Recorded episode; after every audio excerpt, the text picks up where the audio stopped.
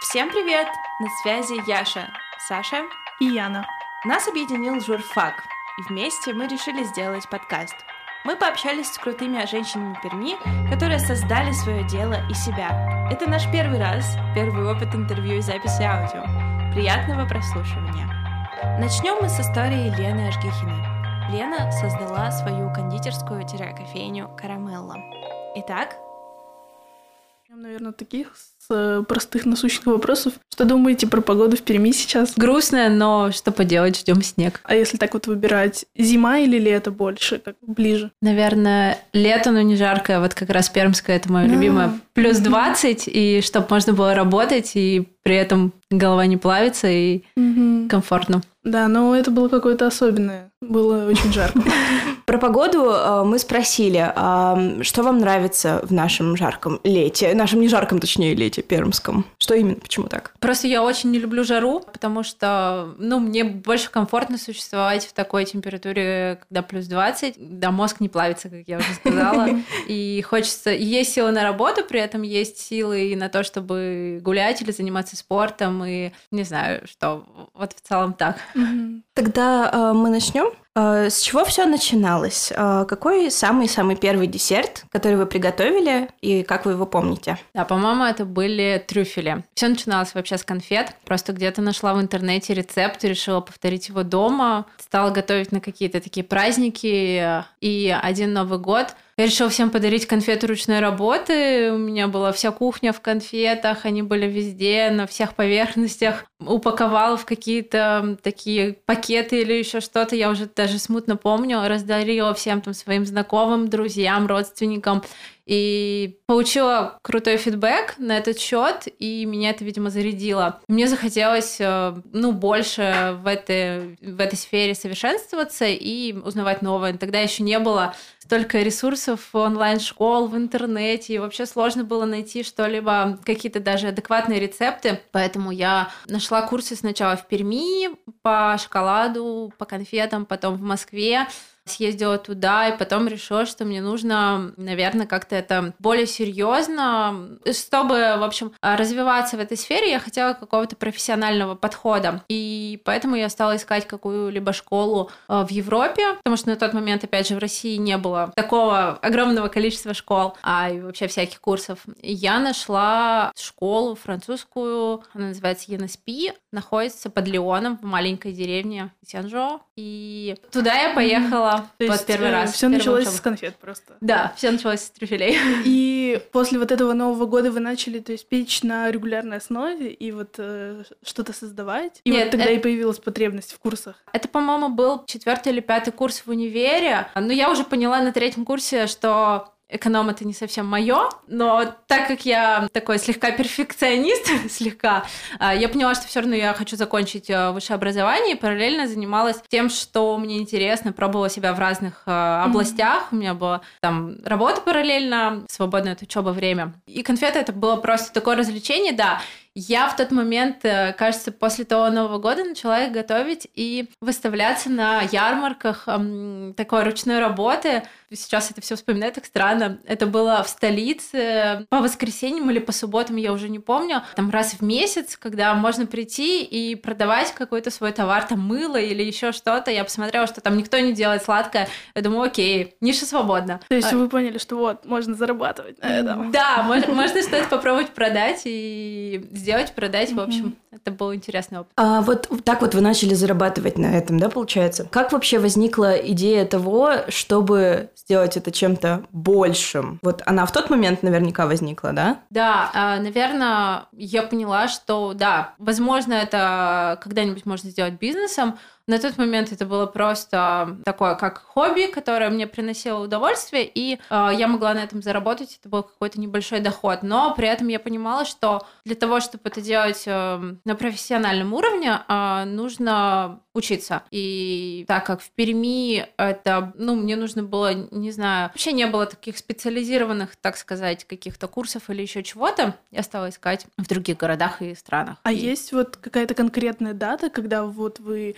открыли сайт и вот целенаправленно стали искать что-то, ну, вот именно курсы, точка отчета, скажем так. Ну да, наверное, если я поехала в 2013 году во Францию, mm-hmm. то где-то за полгода до этого я начала искать mm-hmm. и читать блоги разных кондитеров mm-hmm. и смотреть на, на их опыт. И вот как раз самое, что мне больше всего понравилось, какое-то такое комплексное начальное образование, это был базовый кондитерский курс для начинающих. Он был вот как раз в этой школе, и поэтому я решила поехать туда. Какими были первые клиенты ваши? Кто были эти люди? Откуда они приходили? То есть первые клиенты уже появились после курсов и вот этого образования, или вот вы... Сначала были конфеты, а потом я поехала на учебу, да, уже после конфет, и уже вот после учебы пошли там торты, макарон, пирожные и так далее. А как близкие поддержали вот эту и отреагировали на эту идею про учебу за границей? Да, меня поддержали родители, они мне помогли в этом, то есть э, проспонсировали, можно сказать, мою поездку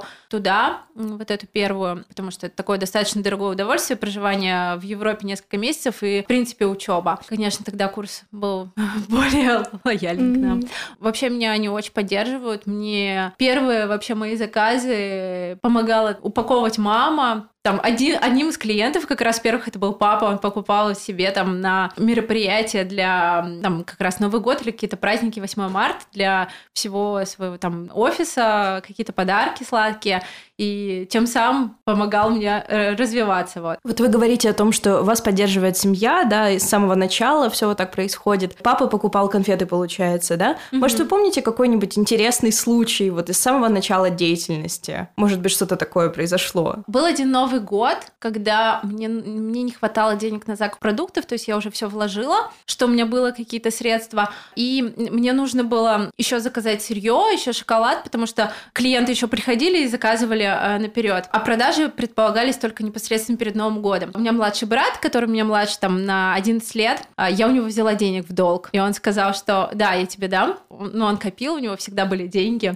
Сказал, ну ладно, я даже тебе дам там на неделю, на две, может быть, без процентов. Ну, тогда самое вообще такое невероятное и волшебное, что вообще можно, как бы в вашей истории это Париж, это действительно как бы, как бы и стандарты, и даже так э, немножко немножко по-волшебному это все, мы как бы вот хотим узнать тогда побольше. То есть, ну вот как вы оказались, мы уже поняли, да? Mm-hmm. То есть просто курсы. А в целом, я так понимаю, вы же не знали французского языка. Да, на самом деле, это был одним из условий выбора этого курса был то, что он был на английском. Uh-huh. Это был курс как раз для э, студентов из разных стран. Я не помню, там порядка, ну, чтобы не соврать, 38 стран, что ли. Ну, очень много стран, почти все были из разных там, э, начиная от там Канады, Канада, Австралия, Америка. Очень много ребят из России было. А, мы, у нас прям такая русская банда была. Все подружились, и со всеми очень хорошие отношения. И удобно, что все разговаривали на английском, и было легко общаться. То есть английский я знала, а помимо этого я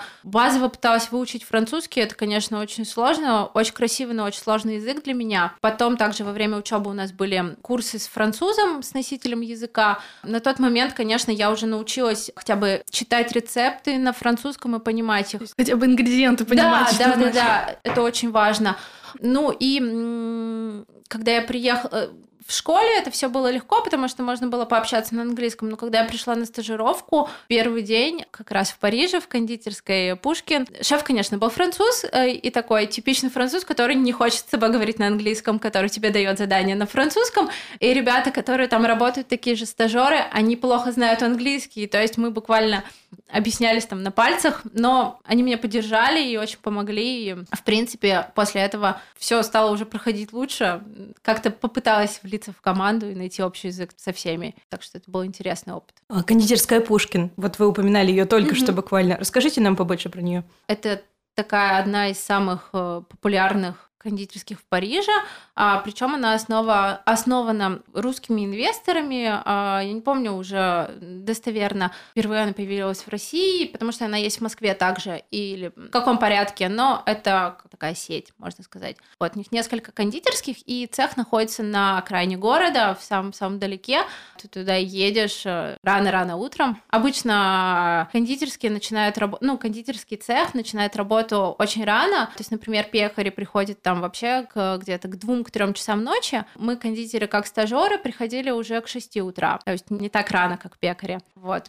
Кондитеры, которые работали в смене постоянно, они еще раньше приходили.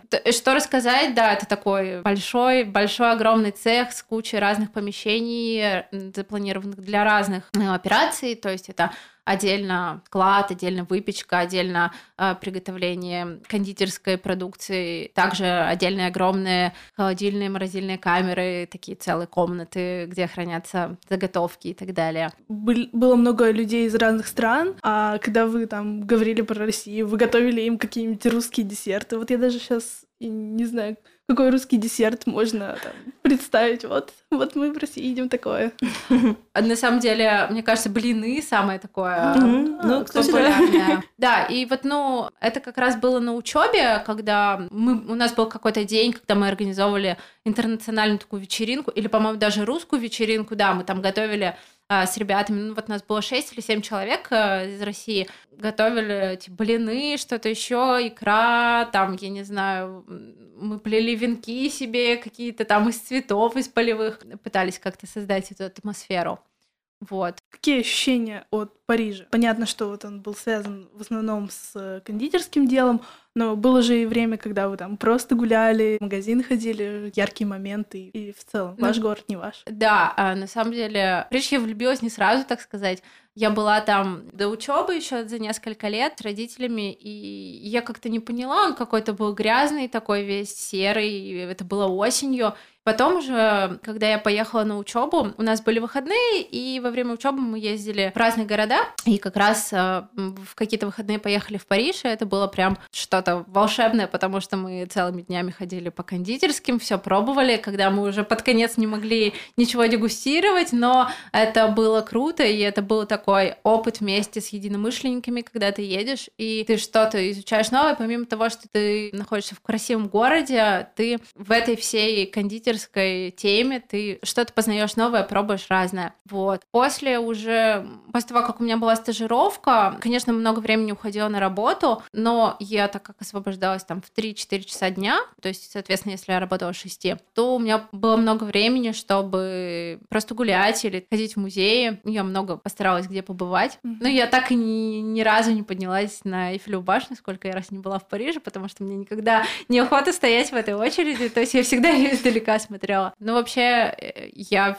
все равно очень люблю этот город. Там столько кондитерских, что вот я даже во все не попала, даже когда там жила и была на стажировке.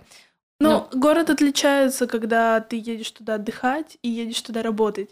А тем более вот когда есть цель для поездки. Да. И вот именно вот Блин, трип по кондитерскому, на самом деле, это очень классная да, тема. Да, по Парижу так. Э, походим по кондитерским, очень классно. Да, еще важный вопрос. А вы берет одевали? А, Соответствовать образу. Блин, надо бы вспомнить. А у меня была какая-то кепка на берет, по-моему, нет, не помню. А, вы вернулись из Парижа, да, получается, mm-hmm. из Франции, и наверняка стали мечтать э, конкретнее уже о своем каком-то месте да? А, ну, в тот момент, так сказать, я вернулась и начала просто пробовать воплощать в жизнь то, чему я научилась, потому что это оказалось не так просто. Я не знаю, бывают люди, которые, у которых получается все с первого раза, но это не про меня вообще. Ладно, получилось сделать торт, потом, чтобы залить его глазурью, глазурь вся потекла в первый раз. Я помню, я, по-моему, делала на день рождения дедушки какие-то пирожные, они все слезли, короче, они были не очень, не очень красивые, не такие, как сейчас в кондитерской можно увидеть. И также, блин, сколько там там я переделала этих противней макарон, которые не получались, я выкидывала, снова делала, снова не получались и так далее. Но э, на тот момент я просто поняла, что надо просто делать. Ты не сможешь научиться, если ты не будешь это делать каждый день в большом количестве. Чем больше делаешь, тем лучше получается с каждым разом на тот момент я поняла, что мне снова нужно еще учиться. И я параллельно делала что-то дома. Иногда у меня получалось даже продавать на заказ. Я стала искать какую-то еще учебу. После этого я Какое-то время проработав, опять был Новый год, опять были конфеты, опять были что-то, какие-то торты. Потом я заработала себе на курс в Барселоне, в кондитерской школе, и поехала туда уже самостоятельно. Так началась моя пр- продолжение всех этих э, стажировок, после чего меня позвали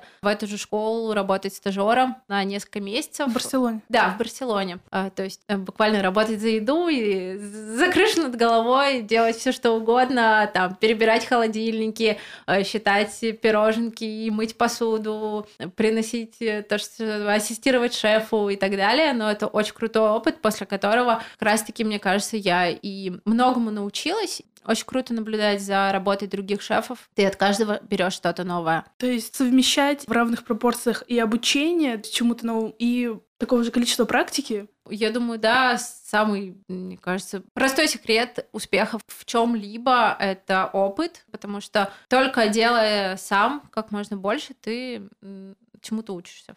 То есть вы начали именно работать, когда вернулись из Барселоны, на заказы? Э, да, ну а, там была такая история, что я съездила на курсы, потом вернулась, поработала как раз вот эти заказные истории, потом я снова поехала на стажировку на месяц, меня позвали, потом я снова вернулась, Снова поработала несколько месяцев сама, и меня снова позвали на стажировку повторно. Так несколько раз происходило. Конечно, вот вообще, когда я жила в Барселоне, родители удивлялись, ты что, там даже не была на море? Они спросили через две недели, там, после того, как я, я говорю, нет, я типа работаю, мне некогда даже съездить туда. Но это очень круто, и Барселону я тоже обожаю, мне кажется, так же, как Париж. Там тоже очень крутая кондитерская школа и вообще кулинарная. Все равно вся кулинарная история, она строится там на базе французской, высокой кухни и так далее. Но именно в Испании очень круто переродили ее в молекулярную кухню и во все направления. Очень много крутых кондитерских, э, именно таких с французским направленностью, то есть вот эти все муссовые торты, красивые пирожные. В Испании тоже, вот в Барселоне, в крупных городах. Если сравнивать, э, где лучше все-таки образование, где лучше там вот получает опыт, Франция или все-таки Испания? Я думаю, тут каждому свое. А, на самом деле очень много сейчас вообще практических школ, которые открываются в разных странах, в разных городах. И очень крутая вообще база есть, например, в Австралии, где куча крутых кондитерских. Ну, я там не была, но постоянно слежу в Инстаграме, еще где-то и много филиалов а, французских школ и таких мировых известных. Типа Кордон Блю, они открываются в разных вообще странах, в Америке, в Австралии и так далее. Ну, тогда вернемся все же в Пермь. И про свое заведение. Как вы его вообще представляли себе? Вот. Так как я уже давно, наверное, об этом мечтаю, но все время, чем больше ты об этом думаешь, тем больше ты это откладываешь. Наверное, поэтому кондитерская появилась только сейчас а, в таком формате офлайн и полноценная кондитерская. Наверное, когда я только вернулась с учебы, у меня было одно представление, там какая-то девочковая кондитерская с конфетами, еще с чем-то. Потом все трансформировалось, и сейчас это совсем другое, нежели это было изначально. А что оказалось самым трудным в создании кофейни? Начать с того, что вообще до пандемии мы задумывались о том, чтобы открыть эм, все-таки кондитерскую, наконец. Чуть-чуть предыстория. После того, как вся учеба, у меня был разный опыт приготовления десертов дома. После этого я, конечно, всегда мечтала о том, что будет полноценный кондитерский цех, где все будет профессионально и качественно производиться.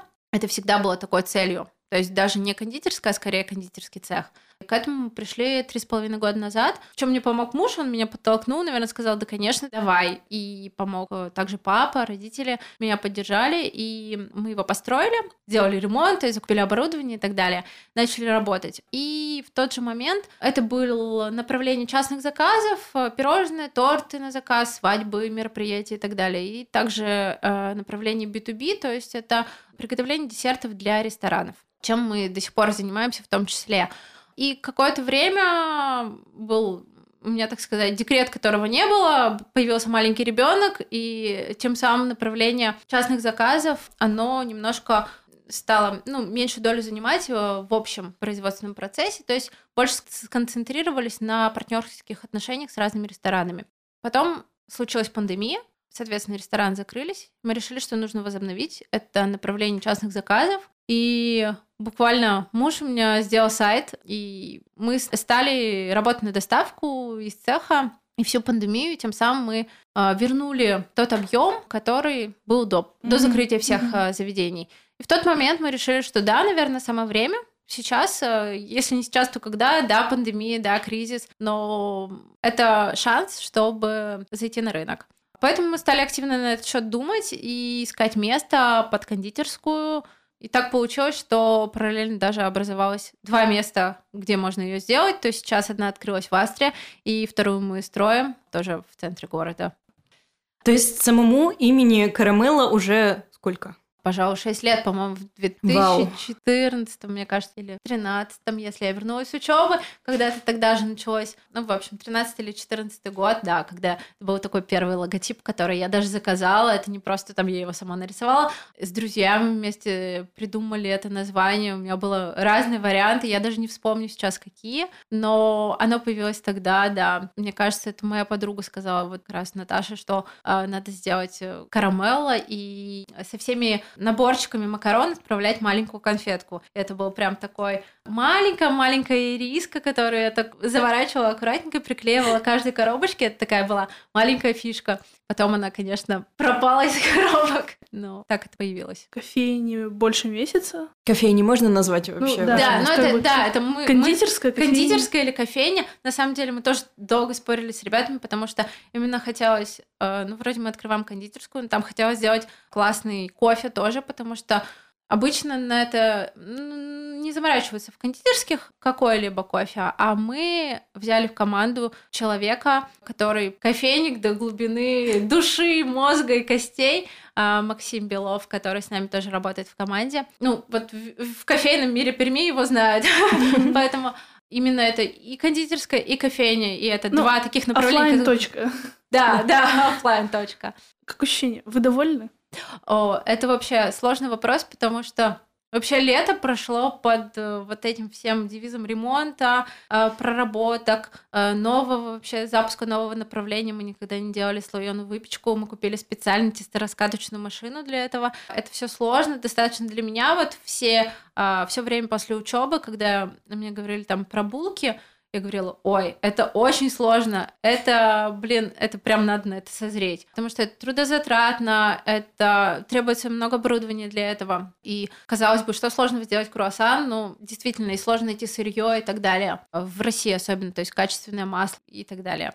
В общем, летом вообще некогда было скучать, и ну, мы занимались как раз этим всем ремонтом и запуском проекта. И когда мы открылись, меня многие спрашивали, блин, ну и как, ты счастлива? Я вообще не понимала, что происходит. То есть с, уже только с течением времени я понимаю, что да, ничего себе, мы открыли кондитерскую, вау. И как это вообще из просто из конфетной кухни переросло в место, куда можно прийти и каждый день попробовать десерты, попробовать э, круассаны и макароны, все что угодно. Я не знаю как. Вот я до сих пор не знаю, и очень круто, что от э, просто вот а девочки на кухне с тортами, когда там, мне спрашивали, там, когда я была одновременно и мойщицей посуды, и директором, и кондитером, грубо говоря, то сейчас это целая команда людей, которая работает вместе со мной, и это очень круто, потому что ты не сможешь никогда сделать один то, что может сделать целая команда.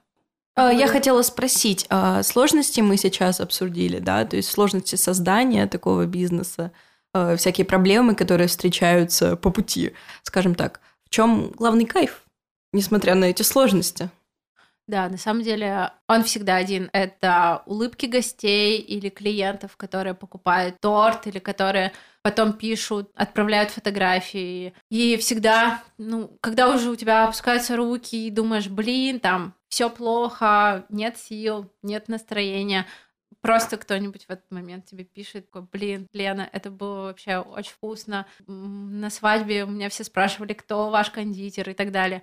Ты понимаешь, что все не зря в этот момент. Вот. Ну, наверное, это. Очень мило. Какие есть проблемы в вашей профессиональной области? То есть не только именно вашу точку брать, mm-hmm. да, и как бы... В принципе, отрасли. Да, а в целом в отрасли. Ну, А, Самое сложное, вот особенно в начале, было это поиск э, качественных ингредиентов, потому что когда ты приезжаешь э, с учебы из Европы, где вы используете там различные фруктовые пюре, различные, ну, я не знаю, вплоть до желатина, пектина, определенного качества продукт, и ты приезжаешь сюда, и этого нет, и ты не знаешь, как это найти. Ну, сейчас э, даже тот же шоколад качественный. Сейчас, конечно, уже вот спустя там 6 лет все стало гораздо лучше, и появилось э, большое количество фирм, которые специали... ну, поставщиков, которые специализируются на кондитерском э, хорошем сырье, и ты уже можешь его где-то найти действительно, а не просто, ну, чтобы раньше, если вот я забыла рассказать про шопинг в Париже, я ходила там по кондитерским магазинам, и у меня было в чемодане просто кольца лежали для, для тортов. В руках там кондитерские книги на французском, и я так ехала домой из Парижа. То есть у меня не было там платьев. Мама говорит, ну ты же девочка, почему ты не купила себе новое платье? Я говорю, мама, вот, вот, я там везу из Барселоны, я тащила там эти банки с разными ингредиентами тоже, которые вот непременно мне нужны были в производстве, чтобы было все э, там круто, необычно какие-то там бутылки со специализированным алкоголем или еще что-либо. Вот, поэтому сейчас, конечно, все попроще. Но тем не менее, конечно, хочется, чтобы было больше и доступнее, и ну, все те же ягоды свежие, которые есть э, в странах более, с более приятным климатом. А, вот, но также у нас есть и то, чего нет от других, какие-то наши вот национальные продукты или, ну, локальные, там, например, облепиха, никто не знает, что такое облепиха там в Европе, а это так, такой крутой продукт, из которого можно вообще сделать очень много крутых десертов. Классно. Несмотря на огромное количество посещенных стран, ну, огромное, ну, большое, да, скажем так, вы остались в Перми, у нас в нашем любимом городе. А, вообще не хотелось никогда уехать? Не хотелось ли вам там построить бизнес? А, на самом деле, даже после стажировки в Барселоне у меня было предложение о работе там, и почему-то я от него отказалась. Но я нисколько не жалею, то есть это было осознанное решение, потому что я очень люблю свою семью, своих родных. У меня ну, много родственников, и тогда я еще даже была не замужем. А, но я не представляла, как это можно вообще не видеть, как растет мой брат, или как там, как дела у родителей, не иметь возможности к ним приехать вот прям сегодня вечером в гости. И, пожалуй, вот это был главным фактором, который меня остановил. Конечно, в перспективе я не говорю нет никаким возможностям. То есть мы даже бывает с мужем обсуждаем, блин, ну, мы всегда можем куда-нибудь уехать и сделать что-нибудь крутое в другой стране, почему нет в другом городе, в другой стране. У нас есть мечты на этот счет и в общем, быть, филиал, филиалы карамелы по всему миру. Да, это маленький план по захвату мира. Вы вообще не предполагали, когда вот именно начинали высшее образование, что так все обернется? У нас, кроме курсов, высшего образования такого нет кондитера, наверное, техникум. Вы пошли? Да, есть э, техникум. И у нас сейчас девочка на технолога. Нас, ну, это, по-моему, даже, я не знаю, как это называется, институт. Mm-hmm. Пермский я не очень вникала.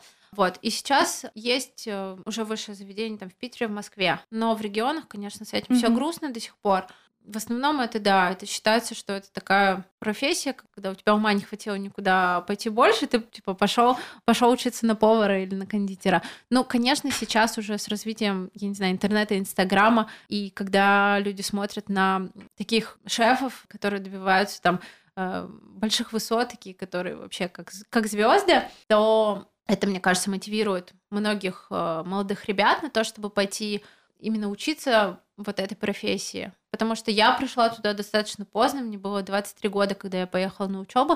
И, конечно, ребята, которые начинают там во Франции работать с 16, с 15 кто-то лет, они уже это знают, как это делать руками. То есть у них очень рано начинаются стажировки и возможность пойти на работу куда-либо. Вот. Но я не знаю, в 16 или 17 лет, когда я закончила школу, я вообще не понимала, что я хочу от жизни и куда себя направить. У меня, кстати, была э, там мечта учиться на, жур на журфаке.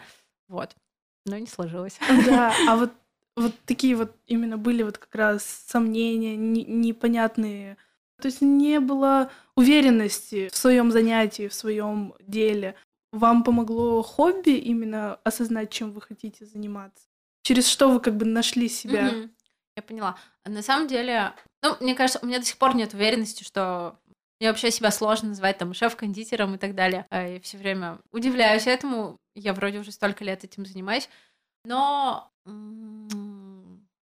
блин, может быть, это не конечная точка, да, например, я к тому, что да, мне это нравится, да, это очень сложная работа, это сложная профессия, это ты а, должен быть весь день на ногах и ранние подъемы и так далее. Но мне это приносит удовольствие, например. И осознание того, что я приношу какое-то удовольствие людям и радость, и что вся наша команда работает для этого.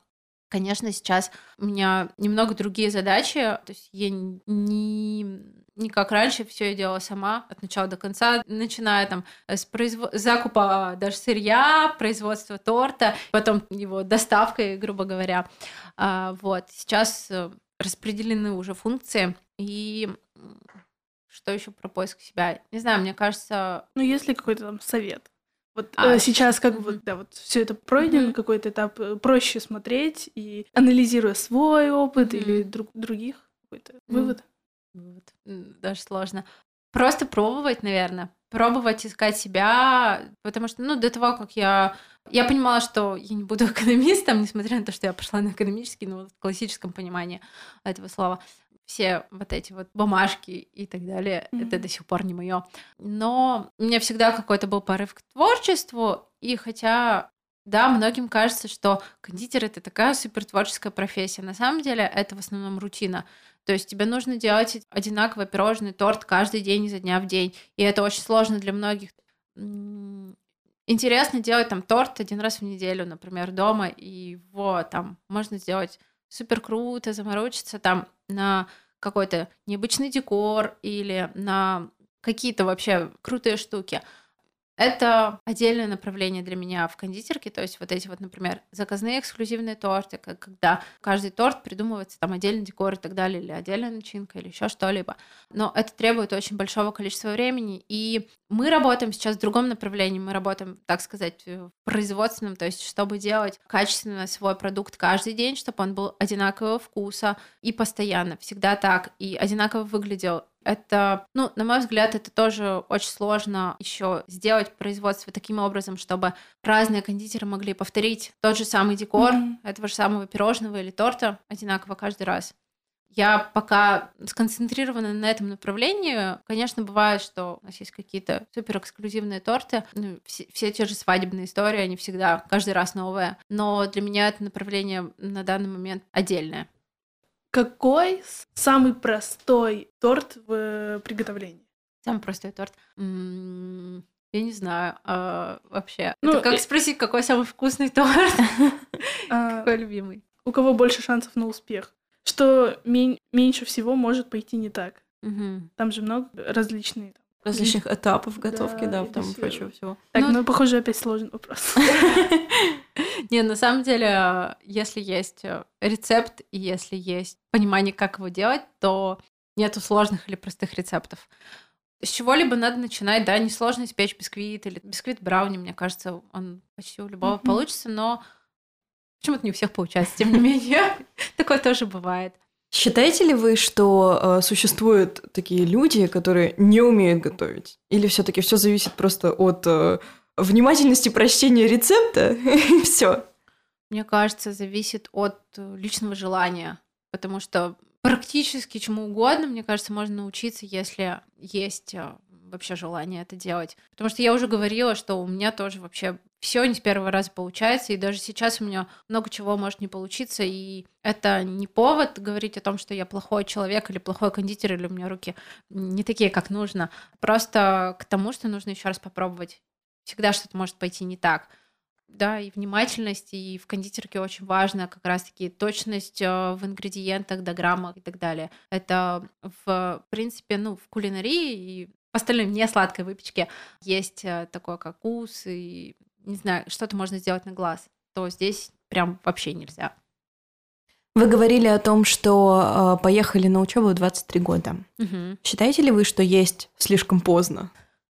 Что, что это слишком поздно или бывает другой возраст? Что, э, ну, бывает, когда уже поздно начинать чем-то заниматься, что-то развивать, что-то делать. Существует ли такой возраст? Я считаю, что нет, потому что а, даже на наших курсах было очень много ребят, которые старше меня, там, я не знаю, кому-то было 35, кому-то было 38. И а, да, половина ребят с этих курсов, они не стали заниматься дальше кондитеркой. Но та половина, которая продолжила, и которая даже была без опыта работы, я знаю девочек, которые ей было 38, к примеру, не помню точно цифру, но После этой учебы она сейчас открыла кондитерскую в Москве и продолжает этим заниматься. То есть она вернулась э, в эту профессию из э, совершенно там другого. Она была финансовым директором. Ну, до этого у нее было, конечно, э, бэкграунд кондитерский, ее специализированное образование, но тем не менее всегда можно начать и вернуться. Ну, я считаю, главное желание, нету никаких таких ограничений. Да, у тех, кто моложе, у них есть приоритеты в плане, а, возможно, сил и, возможно, а, энергии или там больше времени, потому что нет обремененности семьей или там так далее. Ну, больше возможности уехать даже куда-то, например, если задаться целью. Но, тем не менее, я считаю, если у тебя есть цели, если ты хочешь, почему нет? А что сложнее, начинать или продолжать? Верно, продолжать. Потому что, ну, может быть, в силу того, что я такой человек, что мне легко зарядиться какой-то идеей, но самое сложное ее реализовать в конце, в итоге, да, не сдаться в какой-то момент и, несмотря на трудности, продолжать, продолжать, продолжать и идти к какой-то какой точке, которая никогда там какой-то невероятной цели.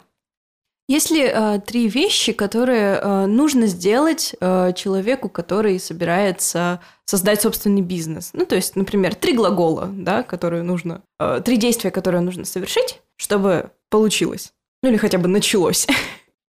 Ну, я бы сказала, что найти команду единомышленников, потому что если бы какой-то момент не собралась эта именно команда, начиная от кондитеров, девочек, которые в цехе, бэкграунд, так сказать, которые делают это каждый день, готовят. Дальше это мой муж, который стал вместе со мной. То есть это было отдельное мое направление бизнеса, и я сказала ему в какой-то момент, что мне нужна помощь. Я э, не могу делать это одна, и потихоньку-потихоньку он стал мне помогать. И в какой-то момент мы вот приняли решение, что мы этим полноценно занимаемся вместе и посвящаем очень много этому времени, и он своего, и я тоже. Также Максим, который занимается у нас кофе и управленческой деятельностью в кондитерской, непосредственным подбором персонала, который и обучением ребят, которые продают и делают кофе. Для меня вот нельзя стартовать, если у тебя не будет команды. Что еще из э, вещей, я думаю, ну, не останавливаться, делать, просто продолжать, не смотреть на других, как получается у кого-либо. Я еще такой человек, мне сложно сравнивать себя с кем-либо, это меня вводит в деструктив. Я, наоборот, э, стараюсь сравнивать себя с собой там пять лет назад. Это гораздо продуктивнее для тебя. Да, конечно, есть люди, которыми я восхищаюсь, на которых смотрю, но это должно быть не в разряде соревнования или конкуренция. Вот что я сказала, делать, не останавливаться. И третье, ну, не знаю, делать каждый день свое дело. Качественно, на, максимально на, на максималках, короче. Такие достаточно короткие вопросы. Угу. Все же, сладкое или соленое? Соленое. О, уже просто Но... такое количество сладкого. Да, потому что я вообще люблю есть и пробовать везде, где бы мы не путешествовали. Я вообще поклонник гастротуризма, то есть я люблю и посещать кондитерские рестораны, и просто есть вкусную еду, какую-то там стритфуд, пробовать новое. Секрет идеального десерта в чем? Oh. Это не обязательно какой-то конкретный ведь ингредиент, да, наверняка? Да, я просто задумалась. На самом деле не существует идеальных десертов для каждого человека, он разный. Кто-то любит более кислое, кто-то более, э, любит более сладкое, поэтому секрет идеального выбора, мне кажется, у нас в кондитерской представлен, поэтому там супер шоколадное пирожное сникерс, при этом альтернативная клубника базилик с лимоном, которая необычная, кисленькая, и это то, что я больше люблю, поэтому у нас в основном десерты с кислинкой. Да, чтобы каждый выбирает то, что он любит. Нет самого вкусного торта. Это вопрос выбора, вкуса и личных предпочтений. Поэтому надо больше пробовать, чтобы именно найти свое, своё, свое, да. да. Спасибо большое. Я думаю, все. Спасибо, да, спасибо Вам большое спасибо, за было интересно.